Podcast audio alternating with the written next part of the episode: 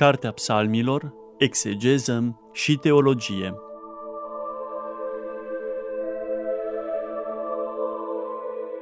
Program biblic susținut de preotul dr. Cătălin Varga, membru în Uniunea Bibliștilor din România.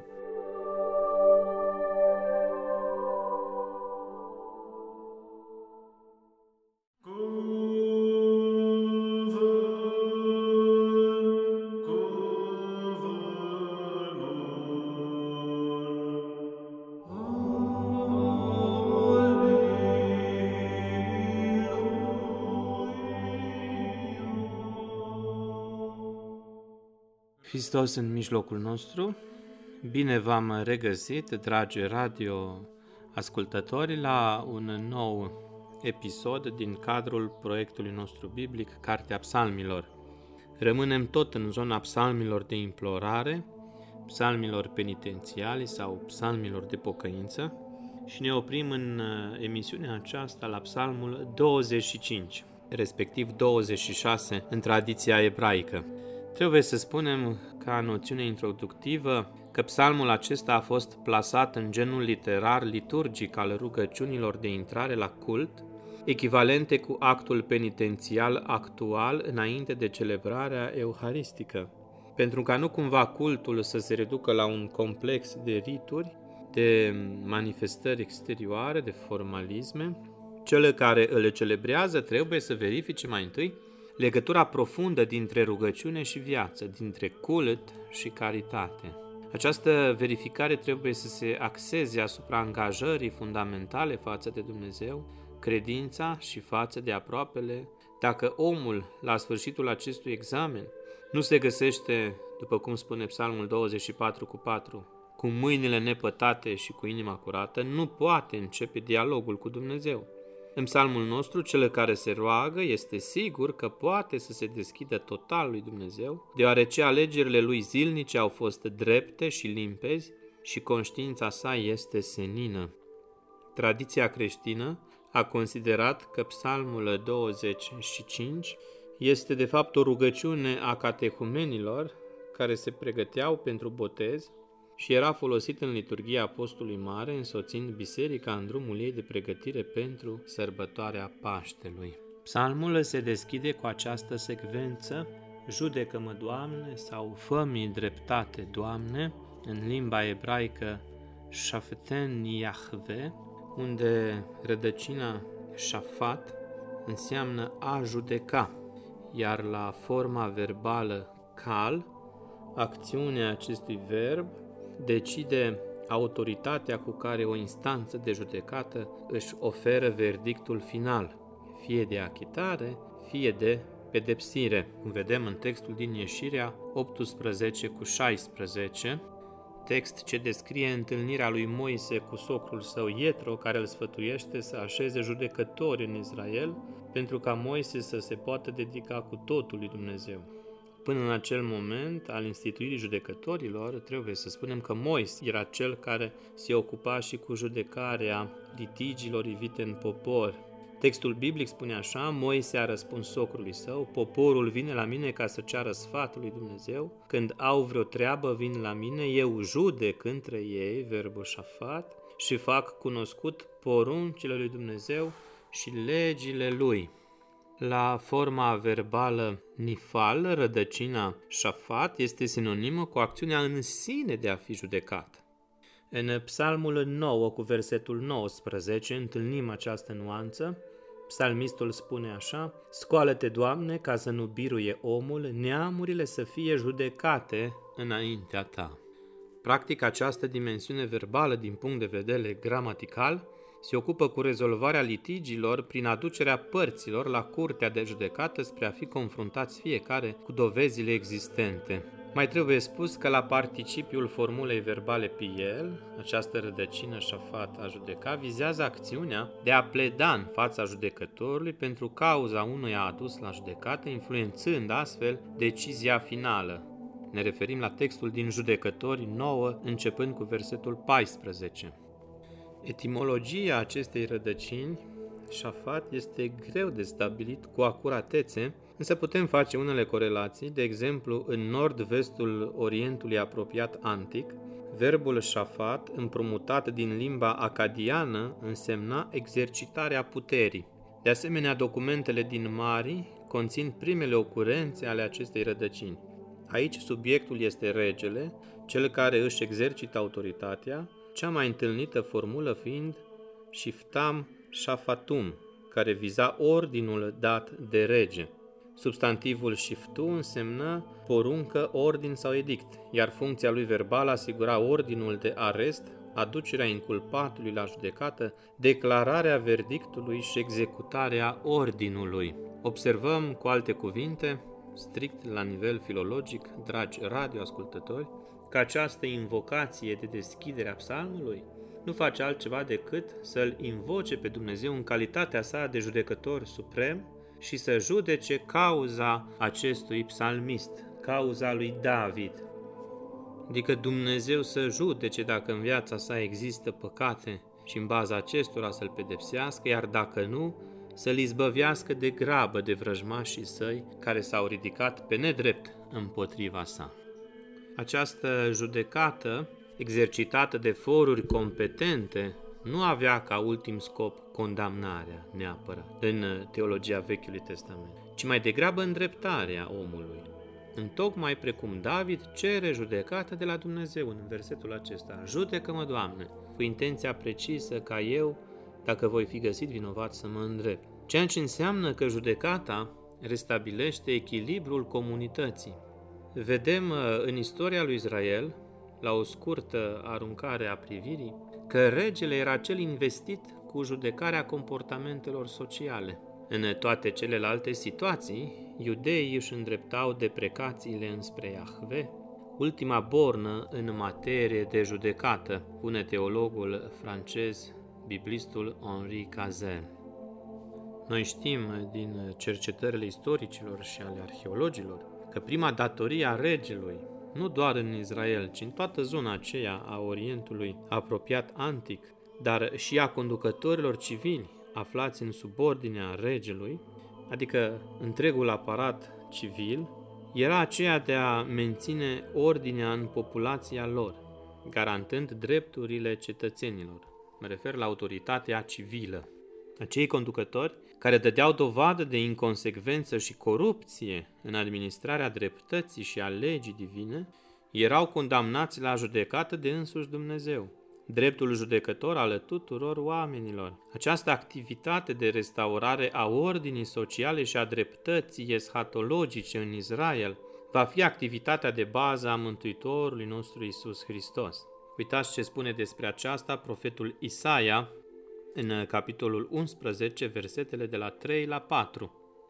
Este vorba despre profeția nașterii unui vlăstar din rădăcina lui Isaia, adică nașterii lui Mesia Isus Hristos. Cu versetul 3 spune așa, Plăcerea lui va fi frica de Domnul, nu va judeca după înfățișare, nici nu va hotărâ după cele auzite, ci va judeca, deci verbul șafat, ci va judeca pe cei săraci cu dreptate și va hotărâ cu nepărtinire asupra nenorociților țării.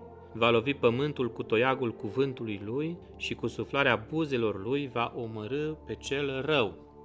Vedem cum șafat nu înseamnă doar strict dimensiunea aceasta juridică, ai greșit și în baza legii ești pedepsit, ci șafat este de fapt și acțiunea prin care Dumnezeu judecă într-o restaurarea poporului său. Deci întâlnim și o dimensiune duhovnicească a întregii acțiuni. Cu siguranță la aceasta se referea și David, la această dimensiune verbală atunci când invoca, după cum spuneam, în deschiderea psalmului său, judecă-mă, Doamne, adică restaurează-mă, Doamne, în starea bineplăcută ție.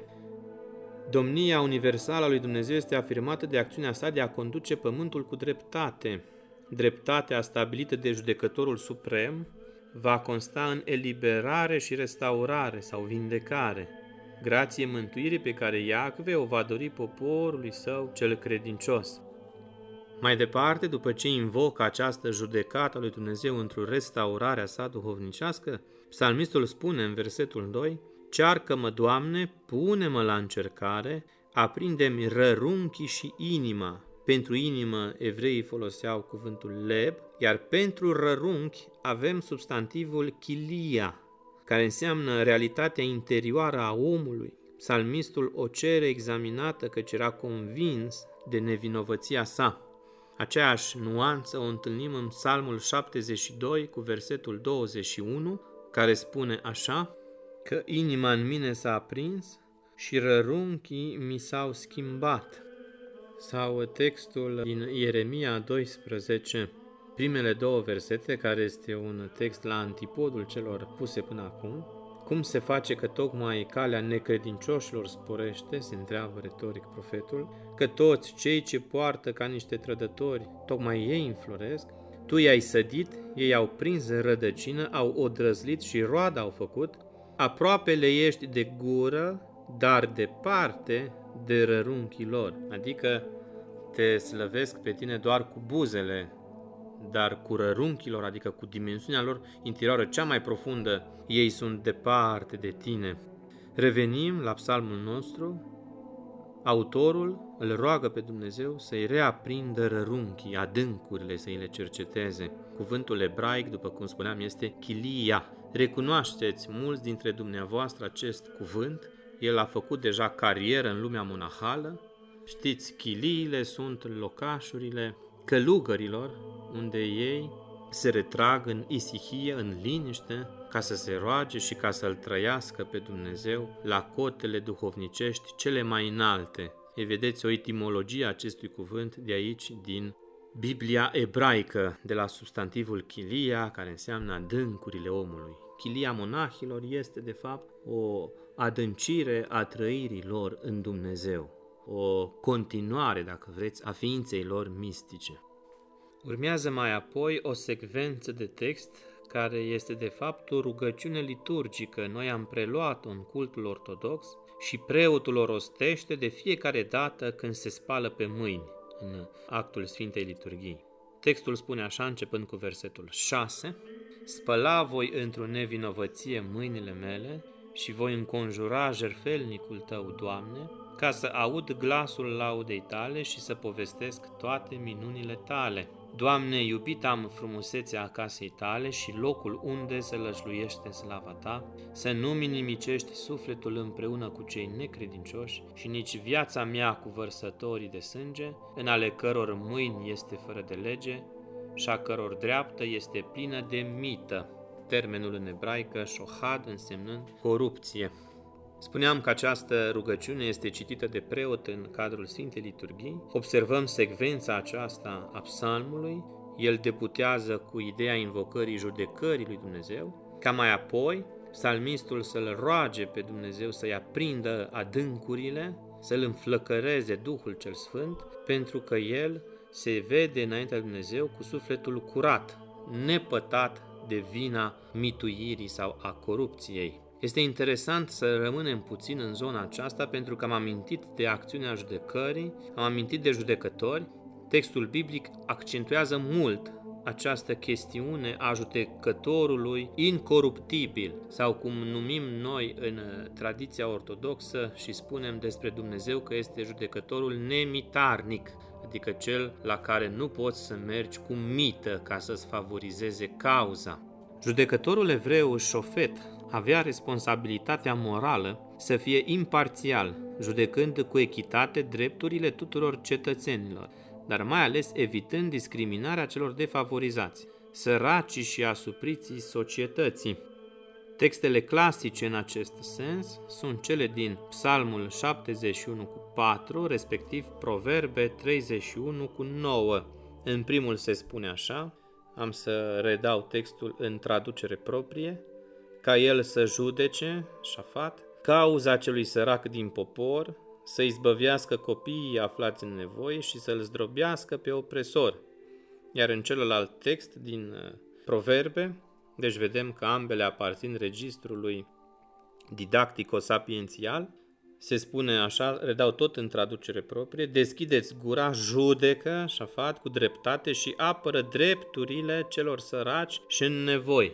Cu alte cuvinte, tu, judecătorule, fii imparțial, ferește-te de corupție, fă dreptate celui năpăstuit. Îndemnul adresat regelui Lemuel din partea mamei sale din Proverbe 31, de unde am preluat acest verset, de a apăra drepturile celor defavorizați și ușor de discriminat este un prerogativ de onoare a funcției judecătorești regale. Practic, în ultimă instanță, numai regele cu judecata dreaptă mai poate face dreptate celor săraci și obidiți, aceasta fiind de fapt o preocupare socială a casei regale plină de respect și demnitate. Revenind acum la textul nostru psalmic, nu ne surprinde faptul că David, care era și rege, vine în fața lui Dumnezeu invocând această curăție a sa. În funcția sa de judecător, pentru că regele, după cum spuneam, avea și acest oficiu de judecată, el se vede curat. Practic, el nu a luat mită ca să-l favorizeze pe cel păcătos și să-l nedreptățească pe cel defavorizat social. Așa trebuie interpretat acest verset din punct de vedere istoric.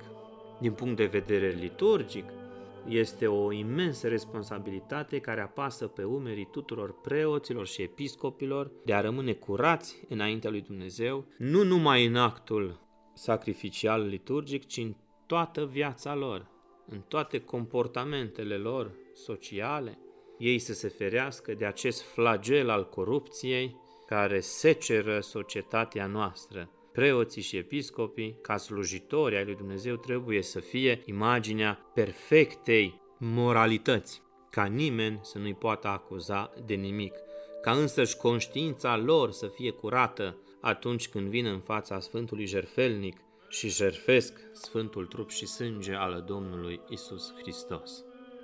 În rugăciunea propriu-zisă a spălării mâinii preotului, există o secvență acolo care scapă Bibliei Anania, Textul Sfintei Liturghii spune așa, Doamne, iubita în buna cuvință a casei tale și locul sălășluirii slavei tale, să nu pierzi cu cei necredincioși sufletul meu și cu vărsătorii de sânge viața mea, în mâinile cărora sunt fără de legile, și acum este important, dreapta lor s-a umplut de daruri, iar eu într-o nerăutatea mea am umblat. Dreapta lor, acestor necredincioși, s-a umplut de daruri. Interesant este că termenul shohad, termenul consacrat ebraic pentru corupție, are ca prim înțeles ideea de a dărui ceva, însă de fiecare dată cu intenția clară de a primi în schimb un favor imediat, mai mult sau mai puțin legal. Dăruirea aceasta de tip shohad nu este deloc dezinteresată, făcută dintr-o inimă sinceră. În textul din 3 regi 15 cu 19, Shohad urmărește ruperea unui legământ politic în textul din 4 regi 16 cu 8, Shohad se oferă unui rege mai puternic drept tribut, pentru ca acesta să-l cruțe de la moarte pe un altul capturat. Iar în textul din psalmul acesta, Shohad este apanajul vărsătorilor de sânge, ale căror mâini sunt pline de mită și de daruri interesate. Așadar, psalmistul se roagă ca Dumnezeu să-l ferească de acest flagel de a accepta vreun dar cu scopul de a-l nedreptăți pe altul. Practic, Shohad are ca prim înțeles această dimensiune a darului murdar, a darului pe care îl primim cu scopul clar de a-l favoriza pe cel păcătos, pe cel nedrept și de a-l defavoriza pe cel competent.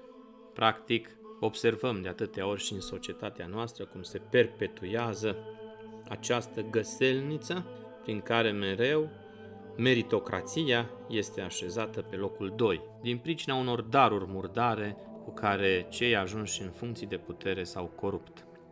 Profeții evrei de dinainte de exil denunțau deseori corupția judecătorilor lui Israel, atacând astfel lăcomia lor și oprimarea săracilor – Vedem în Isaia 5 cu 7, Ieremia 22 cu 13, Amos 5 cu 7, 6 cu 12. Fapte care atrăgeau mânia lui Dumnezeu pentru că făcătorii lor nu doar că încălcau o normă morală comună, ci aduceau afront sfințeniei lui Iahve, spune teologul francez Xavier Leon de Food. Haideți totuși să citim un verset din toate acestea enumerate.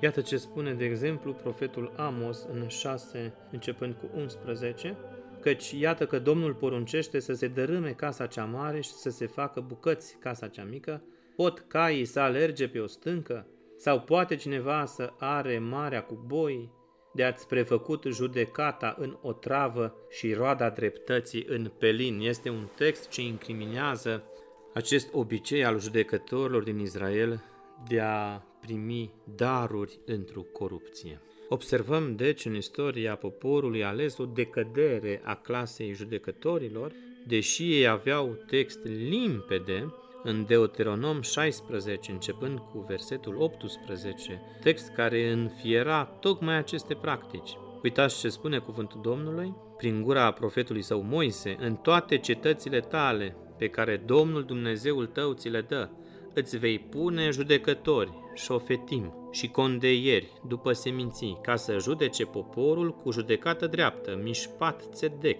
Ei nu vor face abateri, lotateh, de la judecată, nu vor căta la fața omului și nici nu vor primi daruri, șohad, căci darurile orbesc ochii înțelepților și strâmbă pricinile drepților. Pe cel drept cu dreptatea să-l urmărești, pentru ca voi să trăiți și să intrați și să moșteniți țara pe care Domnul Dumnezeul tău ți-o dă. Textul este cât se poate de limpede, căderea judecătorilor de asemenea. Mă refer aici la degenerarea lor morală. Practic, David, în tot acest discurs al său, în această rugăciune de implorare, îl cheamă pe Dumnezeu să judece cauza sa și să vadă că el nu este ca toți ceilalți judecători corupți, ci el este un judecător drept, care favorizează cauza celui drept și care nu primește daruri pentru corupție. Aceasta este structura de bază. Acesta este pilonul ideatic pe care se sprijină această rugăciune de implorare a regelui și judecătorului David.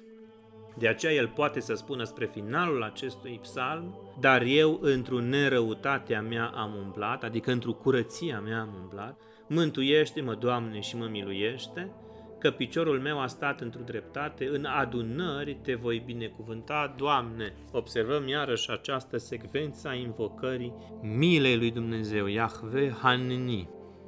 Invocarea milei lui Dumnezeu vine ca o consecință clară a nevinovăției psalmistului, a curățirii lui. Doar în starea aceasta de curăție interioară are curajul să invoce mila lui Dumnezeu asupra sa. Elei son mi, sau miserere mei, în greacă sau în latină, sau cum spune ediția Bibliei din 1936, ediția Galaction Munteanu, fii milostiv, ai milă de mine, Doamne. Și acum, spre finalul emisiunii noastre, haideți să privim consecințele acestei invocări a milei lui Dumnezeu. Din textul psalmului acesta nu reiese faptul că regele David a primit un răspuns de la Dumnezeu, însă aceasta poate fi cu ușurință subînțeles. Psalmistul și-a mărturisit nevinovăția sa sufletească în trecut. A promis că va ocoli și pe viitor adunările celor fără de lege și a săvârșit ritualul purificării de la sanctuar. De aceea se spunea în versetul 6, spăla voi întru cei nevinovați în mâinile mele, referindu-se la ritualul spălării preoților dinaintea săvârșirii jertfei și de după ea. Ritual iudaic pe care și noi ortodoxi l-am preluat în liturghie. Cu toate acestea, chiar și atunci când sunt îndeplinite exigențele cerute în vederea obținerii ajutorului ceresc, psalmistul nu poate intra în sfera comuniunii decât dacă va primi mila lui Dumnezeu. Emilianos Simonopetritul, un părinte de pe Sfântul Munte, trăitor nu departe de epoca noastră, spunea că în tâlcuirea sa la psalmi, că mila este și iubirea lui Dumnezeu, este însușirea lui care ne dăruiește dreptul să ne unim cu el, să comunicăm cu el, este singurul lucru care ne face în stare să ne apropiem de el, nu dreptatea noastră și nici virtuțile noastre.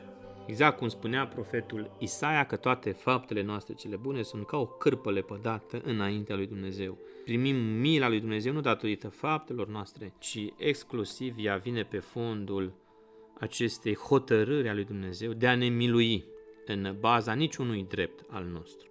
Astfel că din rugăciunea acestuia constatăm că apropierea de Dumnezeu care impune o pregătire interioară riguroasă nu poate fi câștigată și menținută ca un drept personal, fiindcă este rodul milostivirii dumnezeiești.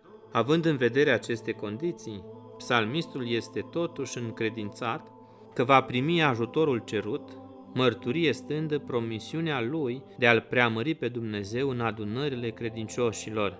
După ce zice se vor face cele câte am zis mai sus și mă voi izbăvi de relele ce pătimesc, voi alcătui în viitor psalmi prin care te voi lăuda, Doamne, în toate adunările poporului. Putem să întrezărim aceasta. Și cu adevărat acest cuvânt s-a împlinit pentru că acum toate bisericile creștinilor, în adunările și în slujbele lor, îl au pe David ca dulce cântător și învățător, spune Sfântul Eftimie Zigabenul, și Teodoret de Cir în comentariile lor la adresa psalmilor. De aici ne-am învățat, citez, mai descoperit că psalmul s-a zis pentru însuși David, căci făgăduia că prin scrierea psalmilor îl va lăuda și îl va binecuvânta pe Dumnezeu întru toate bisericile de prin lume, mai înainte văzând cu ochi prorocești schimbarea și prefacerea lumii. Interesantă este această interpretare a Sfântului Eftimie Zigabenul, care vede care face din acest psalm practic o rugăciune universală a tuturor creștinilor. Pe bună dreptate, cu toții ne regăsim în această rugăciune, în acest psalm de implorare, toți cei ce îl iubim pe Dumnezeu și credem în poruncile Lui, suntem cu sufletele curate în fața fără de legii și a corupției, mâinile noastre nu sunt pătate de sânge, rărunchii noștri, adâncurile noastre sunt încălzite de focul Harului Duhului Sfânt, de aceea rugăm pe Dumnezeu să vină și să ne judece șafat, nu cu sensul de a ne pedepsi, nici cu sensul de a ne recompensa pentru că nimic bun nu este într-un noi, ci cu sensul eminamente de a ne restaura, de a ne reînsufleți, de a ne resfinți, de a ne reașeza în poporul său ale dreptății eterne.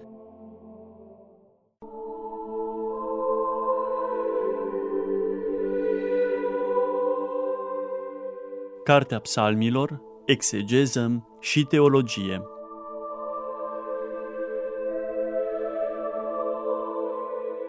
Program biblic susținut de preotul dr. Cătălin Varga, membru în Uniunea Bibliștilor din România.